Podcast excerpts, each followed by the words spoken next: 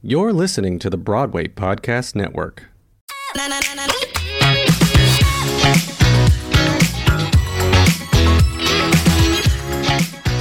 Hi, y'all. It's Amir Yasai with the Take On for the Broadway Podcast Network. I am so excited to get this off the ground. The Take On for the Broadway Podcast Network. And of course, my first guest, so lucky, we have Jay Rodriguez. How are you, Yay. sweetheart? Hi, thanks for having me on. Of course. Um, thank you for being the first. Um, I'm so lucky to have you. Um, if you don't know Jay Rodriguez, you've been living under a rock. Um, Jay has he literally, Jay is the hardest working person in entertainment. Let me tell you this. Um, you know, radio host, was on the original Queer Eye, was in Rent on Broadway, stunning. So many amazing shows you've been on, guest stars on like a million things. You're literally always working. Even in quarantine, you're what are you having a show 6 I'm nights like, a week? yeah, right? actually, I do. I do. Well, now our new normal um, is you know performing at home. You know, many of us Mhm. uh, are here in California as sort of gig employees. Um, like you said, I have a pretty diverse career, but um, not having a stable uh, job and not necessarily having like something locked down that's consistent. I'm basically and essentially a gig worker, and I jump if I'm lucky a couple TV spots a year, which obviously aren't enough to sustain an annual any kind of reasonable income. So you kind of like have to really diversify that with cabaret shows and speaking engagements, all of which have really gone away. And as we, many of us, uh, are waiting to see if we can get our uh, gig worker unemployment, I've been waiting a month and haven't heard back yet. I keep checking in. So we're just Wow. performing from our. I'm performing uh, from my literally my kitchen every Thursday.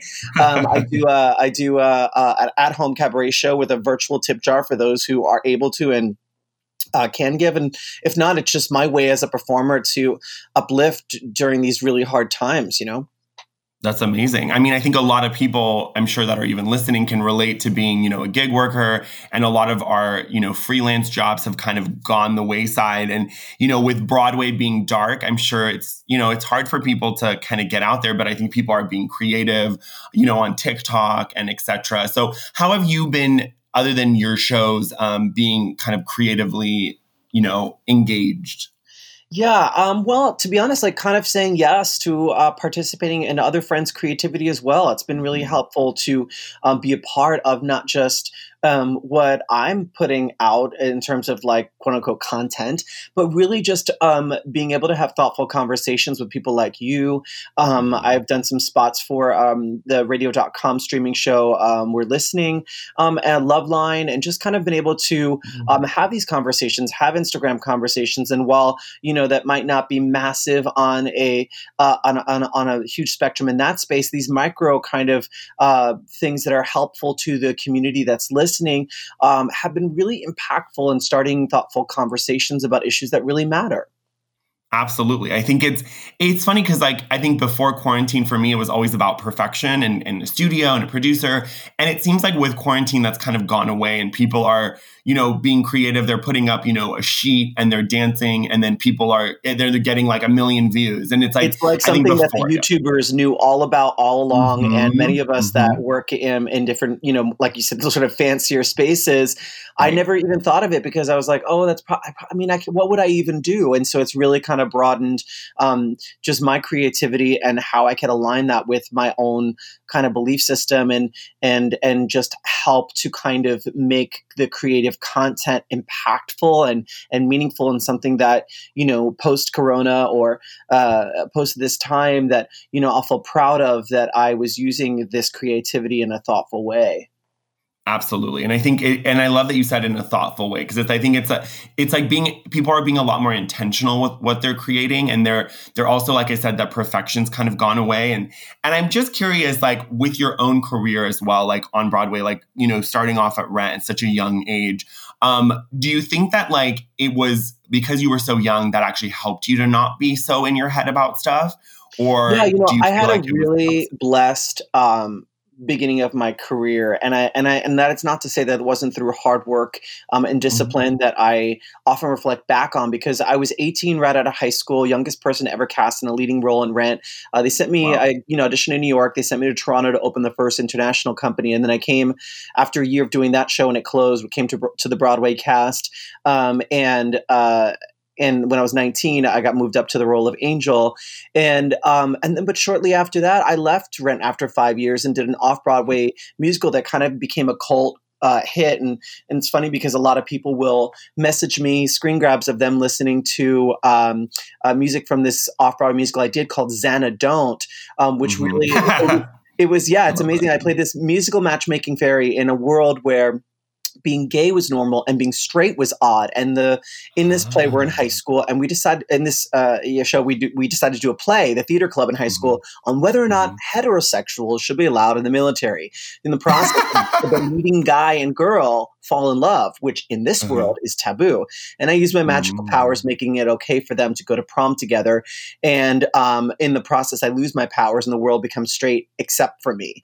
Um, and it was in 2003 the album became a cult classic and the show was done all over the world and still continues to be done all over the world. But it was a mm-hmm. blessing to be a part of mm-hmm. something uh, like Rent that was um, starting a dialogue that hadn't yet been had about HIV/AIDS and and and the crisis at that time through music that was really catchy and earwormy, um, and was kind of you know having this really subversive message to, delivered about inclusivity um, and education through the music, and then Zanna Don't again, kind of like tackling the kind of subtext there that was really kind of overt of what what the shape of the world would look like if things were reversed and how that would make people feel. And then from there, um, I got Rent. I'm sorry, Queer Eye.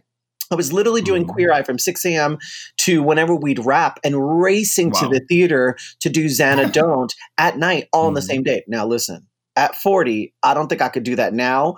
Uh, I don't have the mm-hmm. endurance, but at the time, I didn't know any better. And I'm just thankful, right. you know, because when I was 20, I did a play um, opposite Steve, Steven Pasquale, who many people know from his extensive Broadway career.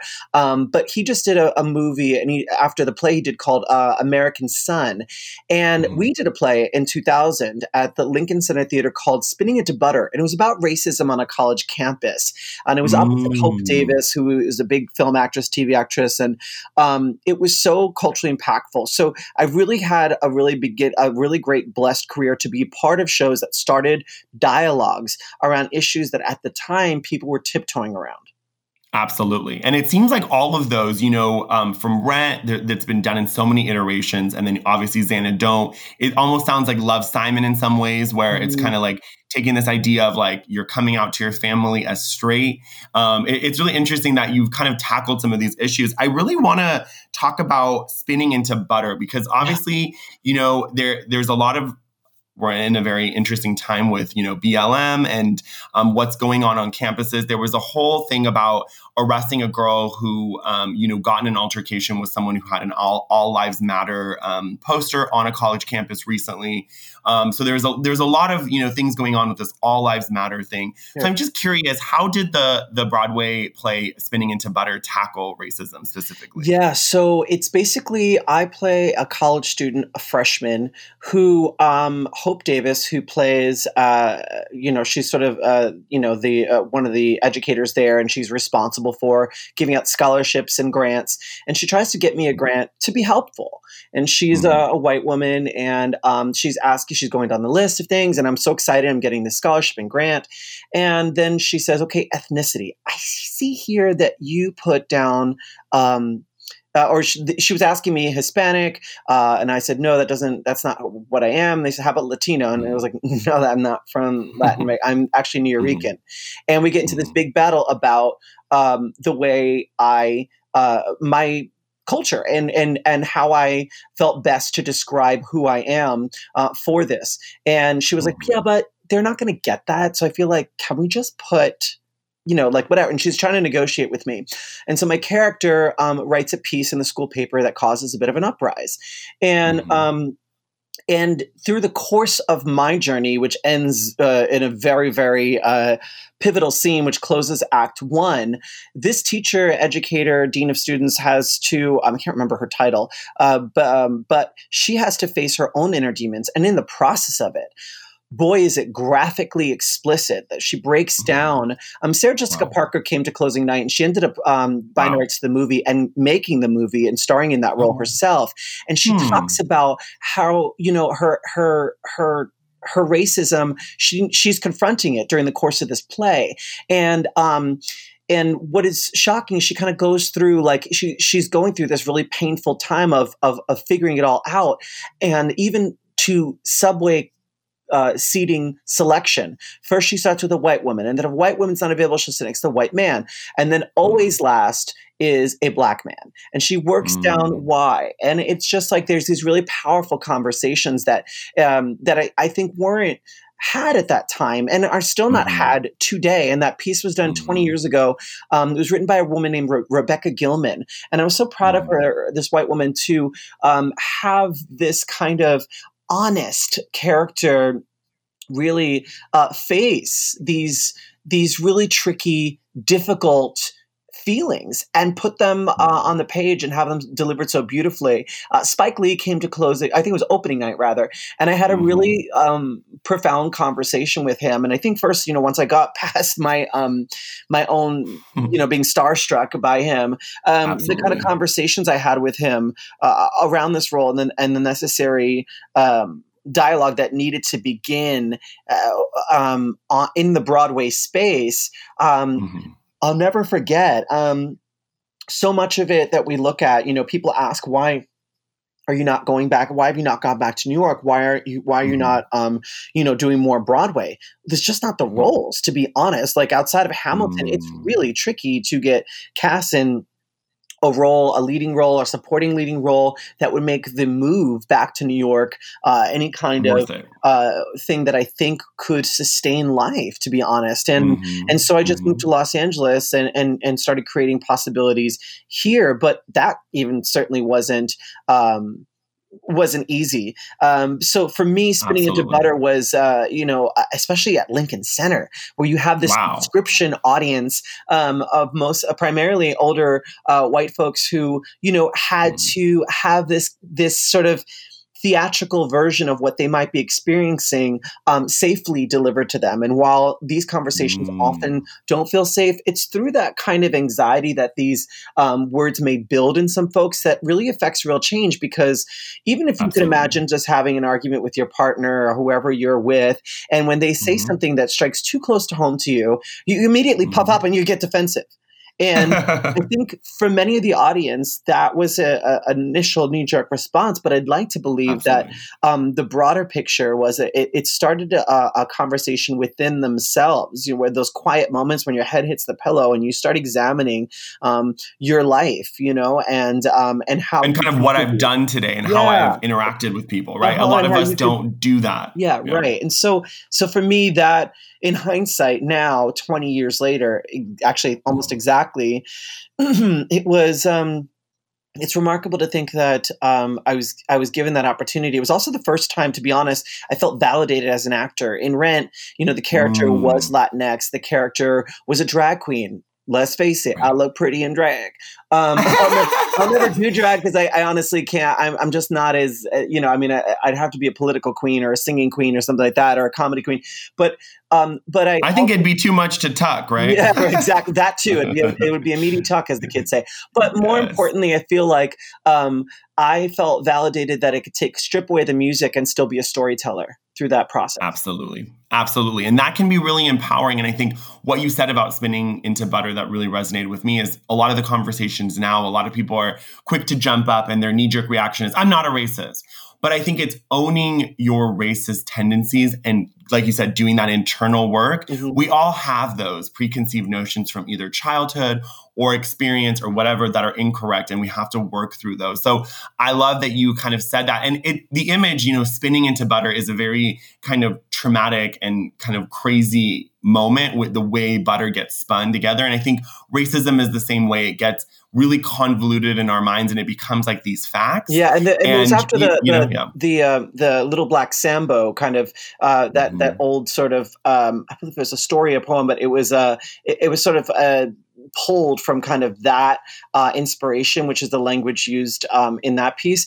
And you know, mm-hmm. Broadway has a long history of tackling some of these tricky topics, um, whether it's ragtime or even Avenue Q, dealing it with uh, mm-hmm. with it through comedy uh, with that hit song "Everyone's a Little Bit Racist." Sometimes um, doesn't mean you go around committing hate crimes. Um, and so, acknowledging that we all have a layer of bias, whether it is about body, whether it's about gender expression, whether it's about our skin color. Mhm. Um, and and by the way, I think you know this moment in history, um, we're having an awakening to our own silence about things that you know were too scary. I think you know when I was doing Queer Mhm. Eye, there were certain things who were just you know people were really scared to talk about because it didn't impact Right. them, it didn't affect them directly, and and there were networks and and producers that would often silence folks from speaking out in a way that would have alienated listeners, watchers, however you want to phrase it. And I think Mhm. that, you know, the real movement and change happens when we're okay to sit in our own anxiety around things that make us uncomfortable and help us, you know, be uh, better people by growing and listening to the cries of marginalized humans, um, uh, Mhm. however that takes form. Absolutely. And I think it's, I think a lot of what people are doing that's incorrect right now, and I'm specifically speaking to people that are non Black, is that they're sitting there going, why are they doing this? What's happening? What the why? I think looking for the why is what is the biggest problem with people right now reacting to the, you know, Black Lives Matter movement. It's not about the why, it's about the how we got here. Yeah. like there are a lot of categoric things that have happened to people. And you know you being latinx me being persian we've also had our own you know racist tendencies. I've had i've been in rooms and they're like where are you from? And i'm like oh my parents are from iran. And all of a sudden the whole room shifts. And you know that's happened before you know those microaggressions those micro racial moments um, and i think people are now being a lot more direct with it and actually um, you brought this to my attention um, Schele Williams who's a director who directed aida on Well, uh, broadway well, she was uh, in Aida, but she directed my she was in Aida. a one man show called Exposed, but Okay. she's also about to. She Mhm. was about to. Sorry, I stand correct. She was about to direct the newest um, reboot of Aida, um, Mm. and and then coronavirus happened. Sure. Yeah, so just because I, I I don't know if I said that correctly before, but I wanted to just state that now. Yeah, No, Random thank you. Yeah, no, we want to make sure we say the right like stuff here. yeah, sorry. No, you're totally fine. And I think that, you know, she kind of wrote the statement that was quite, you know, uh, it's a very long statement. So I'm going to read all of it, but I'm going to read kind of the highlight, which is Broadway is white. Broadway values white over black. We know this because we have eyes. We see who is producing, writing, composing, arranging, directing, choreographing, casting, designing, promoting every word we say and every move we make. So I love that because it's like, it's much like, you know, when the Oscars happened, right? Oscars so white. Yeah. And that was just a couple months ago, right? So I think that entertainment industry always kind of it reflects what's going on in the world. And I think people were looking and they're like, I'm not seeing myself on the screen, but I'm working, right? Mhm. We have Ava DuVernay, Tyler Perry, etc. There's so Lena Waithe, there's so many black creators, but we're not seeing the work being reflected. Yeah, and also So I think people are getting frustrated. Yeah, and I think something Schele brought up too. She was like, "And white is not bad." Um, she was just Mm-hmm. No, no, no. She, she was quite simply saying, "This is this is what is happening." I've been in the business for thirty years. This, and I'm paraphrasing, Mhm. but she was, you know, basically highlighting this is the shape of this. Um, and as we and she she referenced, you know, gas. And she said white is not black, which I love. It's like white is not bad, but white is not black, right? It's like you, you have to make that distinction. I mean, a lot of times it's like, well, we're not. We're, it's like white people. I've heard creators or writers say, oh, well, the, the roles are here, but but are you creating the opening and the opportunity? Yeah, and listen, I, I, there was a profound experience that happened with one of the actresses who ended up playing Elphaba. Um, she had done Rent. Her Mhm. name is Saycon, and she um, wanted to audition for for Wicked, and she. Mm-hmm. Um, she she wanted to audition, but they said Elphaba is you know it, you know we cast that the white, and she's like, but Elphaba is green. So she went to, to the audition, uh, as the story goes, green, to prove that, and she did, she did end up getting the, the role at some point, and so and playing Elphaba. Um, and so it kind of changed. And, you know, we've seen a lot of this happen. There was a um, African American uh, Galinda, I believe it was last year. Um, and so we're seeing a shift and seeing representation uh, in Mhm. in the way that we tell these stories. And I think to Schele's point, um, you know, there's just not the same kind of opportunity when in many of these stories, you know, uh, we can take a page from Lin Manuel and colorblind cast and have the story Mhm. be equally effective. Um, and so it's just about like where we stand on uh, making sure that everyone's story is being told. And I mean that in the space of not saying, well, you know, we're checking a, bar- uh, a box for diversity. We got a couple of you guys, is sometimes what it Right. feels like. And um, working in television, I certainly know that, um, you know, in the jobs I've had, many times you're like five, six, seven, eight um, 9, 10, 11 on the call sheet, meaning that is that is the number of lines you have, that is the size of your role in comparison to who would be number one on the call sheet. Mm-hmm. Um, and it's not, Absolutely. it's just literally ab- about if you see it, you can be it and inspiring this next generation uh, of people. But we're just now getting to the point where in the past, you know, I would say 15 years of being in the entertainment industry that I've seen uh, folks really, mm-hmm. um, uh, fight for the visibility and diversity in cinema on stage, um, but certainly not enough in the Broadway space where I feel like I'd run back to Broadway mm-hmm. um, for for a level right. of opportunity that I I don't at the moment see there for me. Um, but Absolutely. you know, I, I, I, my heart. Where right do you think that is, Jay? Where do you think that? Yeah. comes from where do you think that comes yeah, from so with broadway because is it because it's supposed to cater to a group of like maybe from the Midwest, or is it supposed well, to cater to like, like, tourists? Yeah, no. So what? I think it's I think it's about the kind of shows that are being made and the storytellers mm-hmm. who allow who are allowed to be the creatives to tell the stories from casting to choreography to everything. Um, you know, there's a certain kind of fill in the blank diversity that's seemingly acceptable to some producers, um, mm-hmm. and you know sometimes it does come down to the dollar. And if, like you just said, if they feel that people are not going to um, buy tickets to the show for years and years and years, uh, if that's their own president without taking a chance uh, on that, that may mm. stall some some productions from actually seeing the light of day. Um, but the flip side of that is you do have great success stories with multi-ethnic casts like Rent, like Hamilton, and so many others um, who've really embraced this kind of level uh, of diversity in their storytelling and and giving way for inclusivity because audiences really do, especially New York audiences, um, really do embrace that. Um, I think it comes down to the people who are in uh, positions of power, not just making a cos- conscious decision to just sprinkle in some diversity, but making sure that there's opportunity for all people who are qualified for these roles, uh, as opposed to just going by what has been done before always works. So let's continue to do that. Absolutely. I think it's and and what you're saying is really key because it's like I think there's this idea of like people don't want to change, right? Like if you've done something a certain way, you're like this works. We know these and we can there's this idea of like, oh, you know, these entertainers we can control, but then if you have people of color, oh my god, it's going to be like they get in this mindset that's incorrect. And what I love about Schele's statement, she also said, if you mean the words in your statements, show us your values, live up to your mission statements. There's a lot of these companies that say things that sound really good, right? Say like, we're all about inclusivity and diversity. And then it's like they do a show and it's 95% white. They have two characters, one's non binary, one's black. And then they want to, and every article says that, that they ever do an interview with. And I, I look to British cinema because British TV has been doing this. They've had Middle Eastern people with hijab 10 years, 15 years ago. Mm-hmm. So they've done a really good job and they're not asking for exci- like they don't want that exciting um, what do they call it? Like they, they don't want that attention on it. Where it seems like in the US, look how diverse we are. Look, we did Never Have I Ever. It's an all Indian cast. Like they want really people to kind of applaud them, which is great but it also takes away from the fact that it should be normalized. Yeah, I mean, any, I mean, you know, people who are content creators who've gotten pushback, whether it's women um, saying that women can't lead a comedy movie, um, that was mm-hmm. dispelled obviously many mm-hmm. times over, but highlighted with the success of Bridesmaids. You know, uh, sure. a, a primarily African American cast uh, can't do a superhero style movie that was dispelled by Black Panther. An entirely Asian American uh, or Asian uh, centric cast can't be a box office sensation. I think Crazy Rich Asians dispelled that. I think it's about mm-hmm. these small milestones that continue to move things forward. And it's about a community that is um, perhaps uh, n- not a person of color, not, not other, that needs to stand and support um, the inclusive storytelling that so many, and it's, by the way, back in the day, I feel like people were like, well, they just don't exist. There's just not a lot of black writers out there. Black, and, and that's just like, you're not giving yeah. people the opportunity. And I will say, I want to really commend people Absolutely. who are taking a moment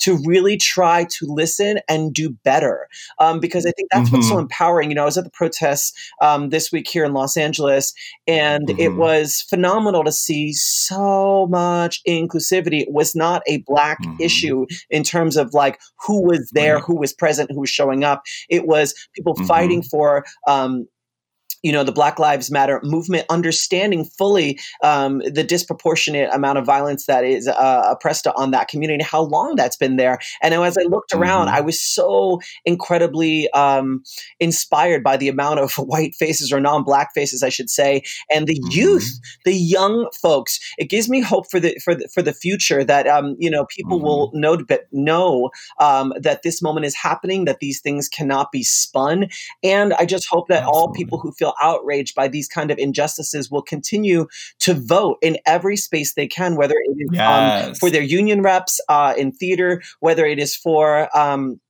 you know the the the people who are governing us from our mayors to our district attorneys to our judges uh, all the way up to the president mm-hmm. and um and that's within our power to Absolutely. let our voice be heard in every space including when it comes mm-hmm. to broadway um you have um you have uh, power with uh, your words but also your actions and where you put your dollar Absolutely. And I think what you're saying is so key because it's a new generation where, you know, I've had friends who have now kind of spoken up against their parents because their parents have said kind of microaggressions towards Black people and now they're speaking up against it. So I think that there's, and, and you're, listen, when you start building a boundary and start having conversations there's definitely going to be moments of you know resistance. You i always say you have to break a couple eggs to make an omelet and i think we're in the process of breaking eggs and we're moving forward. And i think what i wanted to ask you about which i think is really important i got a lot of dms of people being like oh blm you know is ruining pride and i've heard these kind of comments which are which are really funny to me because pride came out of rioting and it was black trans women it's generally because some for some folks i see i'm like yeah. wow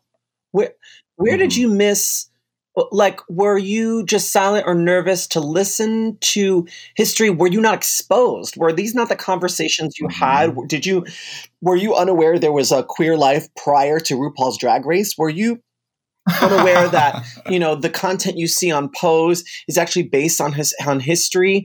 Um, I feel fortunate mm-hmm. enough to have had elders um, to teach me about um, my queer history and knew a lot of these things. But as I run around, um, you know, in spaces with people who are a lot younger um, and don't mm-hmm. know these things, I'm like, it, uh, I mean, you know, a lot of people of color, a lot of people who are other, a lot of people trans, non-binary, LGBTQ plus folks um, have felt like I don't want to. I'm so exhausted of having to feel like I have to teach these issues to people who um, right. should have learned it. But then on the flip side, as an elder myself, I well, well, gay culture, I'm like old, but um, not really old. But just having been around the scene for it, I mean, it's my 23. I'll be 23 years. Well, uh, October 20th will be my 23 year anniversary in show business. Is the October 20th, 1997 wow. was the first day of my first rehearsal in Rent, and so I've had this long career where I've got to see a lot, work with a lot of people that maybe didn't see eye to eye on the issues that uh, you and I are discussing here, and I mm-hmm. understand. But for many of them, uh, the thought of aligning themselves with tricky conversations or or breaking those eggs to make an omelet was frightening, was anxiety inducing. And so instead of saying something, they would say nothing, not knowing that they were quite complicit into the same acts that deep down they likely stood against, but were too scared to speak out. And so the system continues. Hmm. It's. It's. I think it's. It. There's so many people are so worried to say sometimes the wrong thing, or or to. But, but I like, think it's important it. to ask. Make a mistake try. Mm-hmm. Be- yeah. You know what I mean? Because, yeah. Be- and I think to those who, I always say this, I grew up born again Christian, um, or rather I was in, in my mm-hmm. high school years with my, my folks, and new Christians they would shove Jesus down your throat so hard because they were just oh, saved, yeah. right? And so I and, and so they they wanted everyone to see their righteousness and probably deep down for them to have a better life and accept God and the whole thing. But nine times out of ten, their messaging was so pointed and heated to people who are like, I do not understand where you are coming from. And so it's a it's an opportunity mm-hmm. for those if you don't understand to just listen. And if you're going to be delivering messages, you know, I try to, and I I I get crap for this all the time to speak to people um, where they're at. You know, if you can't chew a steak, I'm gonna put it in a Vitamix for you so you can eat it, but you still get the same nutrients of the messaging. Um, and that is not to say I, condone any language or actions that are ignorant. It's really about my goal in life is, to really make sure people receive the messaging in a way uh, that will be effective to cause real change within them. Um, and so a lot of these quote unquote new folks who are, are starting uh, to understand and really capture, they're shaming people who um, it's a journey for a lot of people who have deep rooted mm-hmm. bias and haven't had an opportunity to look at. It's not going to be an overnight change for these folks. And, you know, a, certainly getting Trump out of office may help a little, but we had eight years of Obama and we mm-hmm. all got very complacent and safe. And, and I think mm-hmm. the, the, the mistake was we thought that a lot of these bias and ignorances, whether it was against LGBT people or people of color, you name it, um, that they had mm-hmm. gone away. And they've just been muted for a while. And no. now those feelings, thoughts, and issues have been giving a platform uh, that it's okay to share uh, this kind of level of hatred. And let's go back to All Lives Matter for a moment because you began with that. And I want to speak to that really quickly. Sure. I always mm-hmm. unpack it like this if I only have a couple sentences to say it in.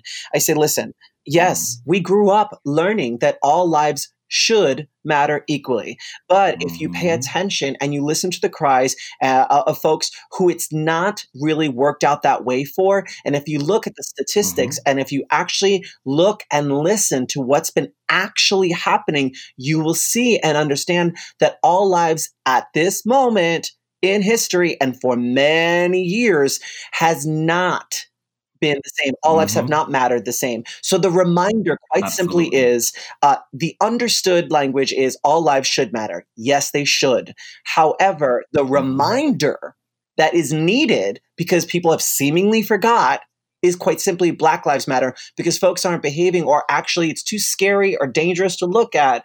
Um, you know uh, what is actually happening to to Black folks, whether it, it is, and, and and let's go back to just whether it's not having opportunities for employment in spaces that they choose to right. be working in, all the way up to violence and everything that falls in between. You know, so so that's my thing Absolutely. about that topic, and and I know the people who say this to me. Um, on a regular basis, um, I know that they're trying to come from a place of love and they're fearful of the judgment of, well, yeah, but I didn't do that. I didn't, but that was a long time ago. I didn't, I didn't, I, I didn't do that. And I mm. think this, the, the nuance that they're missing is I'm not judging, blaming you for for the overt oppression of Black lives. But can we talk about the the microaggressions and just how it comes out and how you might not even know how some of your actions and mm-hmm. or words all of our actions or words might be oppressing someone in some space. And so it's about listening and having those conversations, yes. even when they're hard. Even when right now we're having this conversation, right now, you and I, there are mm-hmm. people that during this mm-hmm. conversation uh, may feel triggered, may feel anxious, may feel angry. Yes. Uh, and that's okay to mm-hmm. feel those things. I think not allowing yourself mm-hmm. to feel those things and just immediately shutting something off um, is, is, mm-hmm. is not getting us anywhere.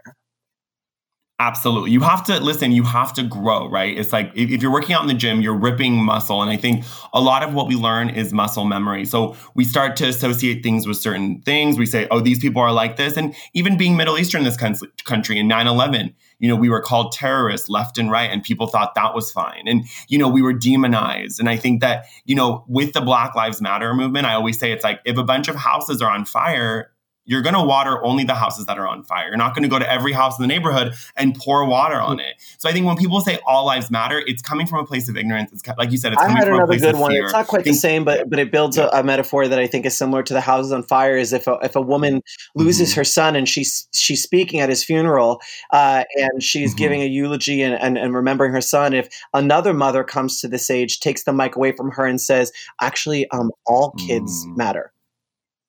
Yeah girl but yeah. you know this uh, wow. this child is dead you know and and so we the un, the understanding that's an example jay yeah, wow. the understanding is we that. all grew up when you're kids you don't you don't know bias you don't know racism you can see kids they, they're mm-hmm. they're so innocent and they're pure and they hug and love everybody and they play with anyone if you if if left you know uh, mm-hmm. uh, without this kind of hatred being taught to them um and by the way, mm-hmm. when I use the word hatred, I don't mean overt. Like, I think there's a lot of people who have people in their lives that they love and care about who are other. And at this moment, they are learning how maybe they could do better to support the people they actually care about. And I think there's a lot of fear about the growth that we all, as a global society, have to experience to get to a place where all lives matter. Absolutely, and what you're saying is really key because I think a lot of people. I, I heard, um, you know, Patrisse, who who is the the creator of Black Lives Matter, said sometimes racism is not always like a hood and they're burning a cross on your back, like on your lawn. It's not that extreme. Sometimes it's just microaggressions and it's little comments of like, oh, why are you with that person? Like when I dated an Ethiopian man, a lot of black men would say, oh, I know why you're with him. Those are yes, microaggressions. Those are those are not cool. Those are not funny. Um, or you know, if you're on Grindr, you see it. And a lot of queer men, we try to speak up on this topic. No blacks, no femmes, no Asians. I mean, those are all racial yeah, things that I yeah, hope I that people now realize. Because um, two years ago, Grindr did mm-hmm. a campaign. I was part of it. Uh, it was called Kindr Grindr, um, and it was talk. Yes. It was talking about this very issue. And just recently, uh, Grindr got uh, rid of the um, the filter where you can filter out ethnicity. Um, yeah, and I and, and in case that you're mm-hmm. like, well, mm-hmm. why? It's a you know, it's a whole other conversation about what uh, sexual preference versus sexual racism, um, you know, which which we can spend hours on that. Um, but I think at the end sure. of the day, I think it's about listening to people. You know, listen, I live in Los Angeles, and the first time that I really uh, felt overt racism in, in, the queer community was I remember being uh, like at a bar one night, and this guy we were dancing mm-hmm. back in the days when we used to go to bars to dance. Uh, I can't remember. I, I mean, I, I remember literally Amir. This is this is how old I am. When it was like, if you'd had a bad day, I'd be like, oh my god, Amir, forget him we're gonna go dancing. Like I can't remember last time I said that. anyway, um, we're dancing, and How this guy comes up to me. He's cute. I'm cute. You know, I'm feeling cute about my life. I'm on my young. Mm-hmm. You know, I'm in mm-hmm. my mid twenties. I'm doing my thing in LA, and I'm feeling cute. And he's like, "You're pretty hot." I was like, "Thanks." And he's like, "For a Latin guy," I was like, Oh. Like meaning I'm not normally attracted to, but you're the exception. And and and I think, you know, while I think he thought he was saying something positive, I don't think he really understood the implication of what that meant. Um, and I think that when as as mm. these subsects of different um, um, marginalized communities start coming together it's not uh, it's not without bias within these communities you know we just had a, a, tra- a trans woman that was be- well mm-hmm. trans women are, are, are especially black trans women are being murdered exponentially all the time in this country um, but i feel like even within the african community uh, african american community uh, black trans women are having to speak up and say hey we are also black uh, and we are impacted and so mm-hmm. your transphobia uh, is not helpful to this movement at all um, and so if you think within the lgbtq plus community that is accepting, loving space that we are um, that we do not have racial biases. That is just not true. Um, you know, this community mm-hmm. is uh, like every other community, and there are all kinds of bias within these subset communities of, of marginalized people themselves. So um, the work is is still to be done, and I and I and I commend those who are speaking out, letting their voice be heard in effective ways that are that are trying to educate. And I think you know, you know, I don't think this is a. a I think Black people have fought so long and so hard and have been repeating the same thing over and over again. It's been falling on deaf ears. And I think it's at this moment in history the job of those who are non Black to speak up and to stand together and in solidarity with our, our Black family. Absolutely. And to be an ally that we all really need. And I think what I say to people who say you're cute, just stop there. You don't have to say you're yeah, cute for a Middle I'll Eastern, for a Latin, I'll take for it. At 40, I'll take it. Just stop at yeah. your cue. Um, Jay, that was wonderful, and I'm happy that we were able to unpack that. Let's play a quick game before I let yeah. you go. Um, I wanted to ask you um, so you've been involved in so many amazing Broadway shows. If you had to do a show every night for the rest of your life, which show are you doing? Oh. Um, I still have vivid dreams of being in Rent. Granted, it's a little surrounding like anxious times in my life. I always have a dream that I'm going back to Rent. I need to go on as Angel, and mm-hmm. um, no one will help me find my mic. I can't find my mic. The show is going, the music is going, and I'm so that's like I think there's a part of me that like always will always have um, uh, memories of just feeling how impactful and, and important that show is. Um, but at this present moment in in my life as an adult, uh, honestly, anything Lin Manuel Miranda is connected to, um, I want to do Hamilton so bad, not just because of where we are today as a global society, but because I feel like the messaging of that show is so incredibly important. Um, and, you mm-hmm. know, I, I just feel like if that was going to be a show that I'd have to do, I've been really blessed and fortunate to be a part of projects that really um, created change. And for me, in terms of what's happening on Broadway now that I w- would be viable for, um, you know, Hamilton is something that at some point, somewhere, I do hope I get to be a part of. Me too. I would love to see that. Um, yeah, I would love to see that. That would be wonderful. Um, so from your Queer Eye, you know, cast from the boys of Queer Eye, who are you taking on a deserted island? I would say Thom Filicia. He is the interior okay. designer guy, but he is the he's the outdoorsman. Mm-hmm. Uh, he has a lake house, so he's like really outdoorsy. He knows how to fix everything. I bet you he could start fire and make a martini at the same time. We'd have a great time on the island. And frankly, I have a low key crush on him. Oh, cute! Yeah, he's adorable, and I loved him. You know, him and Carson at yeah, the show, which was get a fun. room. Um, I love that. Um, I just one last thing I wanted to ask you was for people who are feeling, you know, being, you know, a person of color in this industry can be very hard. Sometimes people are shutting you down. What's your advice to people who are trying to kind of do something different and get into this industry. Going back to our previous conversation about the art that's coming out of this pandemic where people are home, uh, take your pain and turn it into power. Put your words on the page. You know, you um, express yourself um, and document it. Um, this way, uh, you can be part of that change and contribute to the kind of content you want to see. Look, Lin Manuel Miranda is a great example someone who um, you know in my opinion didn't see uh, his stories being told and he you know he created in the heights and um, which i thankfully mm-hmm. got to do as well um, in san diego um, and it was a thoughtful piece about um, a primarily latinx community living in washington heights and um, it, for me it was one of those times in my life where i felt seen heard and i felt like uh, you know, I was a part of something great. And had he not taken that time, uh, I can't even imagine the number of years he worked on that piece um, to put it down. Um, the opportunity may never have come. And so, if you are feeling like there isn't room for you, or there isn't a path, or there isn't the kind of uh, change you want to see, yes, continue to push the producers, continue to push your friends who are content creators, continue to go to events where artists are coming together, uh, celebrating diversity, whether it is workshops, uh, whether it is uh, uh, going to your friend's play reading for a new piece that they're doing, supporting them in that space, go, uh, going to you know musical events that f- uh, focus on celebrating uh, all the differences that we are in a beautiful way. Continue to be creative and let your voice be heard, and don't think that you need to have mm-hmm. some crazy degree uh, in music history or, or, music composition to be someone who creates great things for the stage, for television, or our new medium of entertainment, the you know the internet or any kind of social media. Um, all creativity um, that affects positive change is a good thing, and your story matters regardless of you if you're given a big mic or a small mic. In my career, I've had opportunities mm-hmm. where the stage has been big, and I've had opportunities where I was really proud of the work and the stage was small. Um, it doesn't matter um, mm. uh, the size of the platform and the stage. Keep telling your stories and keep pushing uh, for your visibility to grab ears and attention mm. and open hearts and minds because while there may not be a path for you as you see it, the more you continue to put out uh, put great content out, people see that. Someone used to tell me work begets other work, and I personally that doesn't necessarily mm-hmm. mean a mm-hmm. booking. That means putting the work in, documenting it, and putting it into the ether. So much as just singing a verse and a lyric is something that matters to you, putting it in your story on Instagram or wherever you see fit.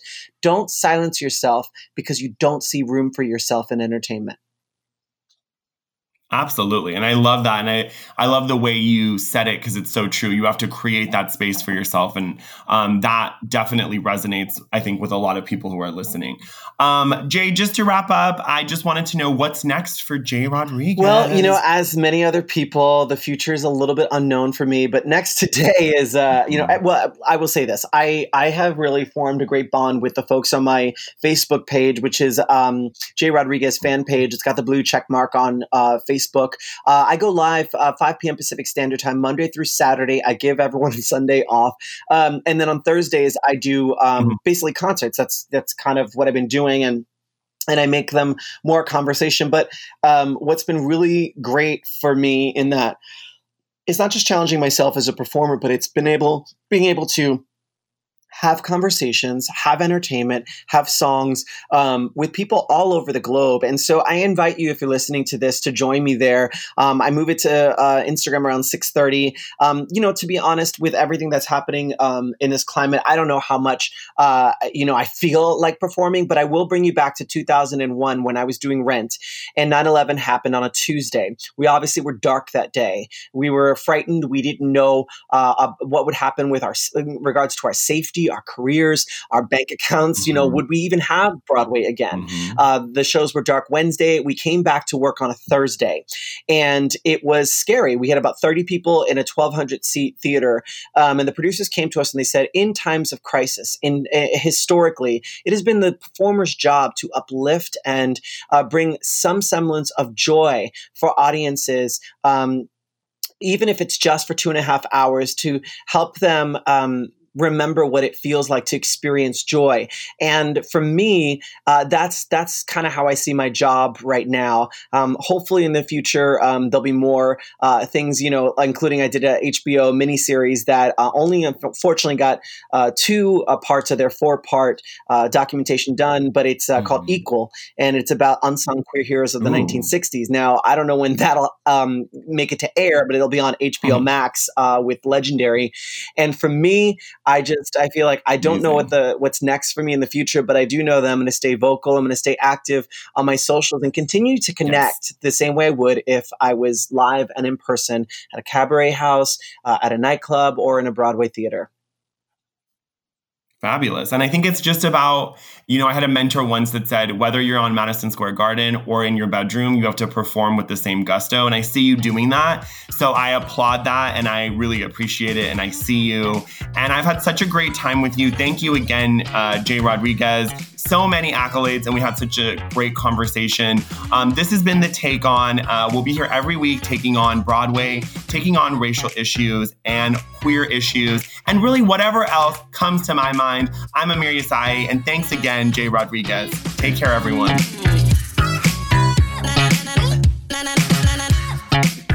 Thanks for listening to this episode of The Take On. The Take On is produced by Dori Berinstein and Alan Seales, edited by Kyle Moore, and is a proud member of the Broadway Podcast Network. You can find out more about me and The Take On at bpn.fm backslash The Take On. And on my Instagram, of course, at Amir Yas underscore. Don't forget the underscore. Make sure to subscribe and rate The Take On wherever you stream your podcast and keep tuning in for more amazing guests. I do my best to bring you guests all the way from Broadway through to Hollywood, honey. This is The Take On with Amir Yasai.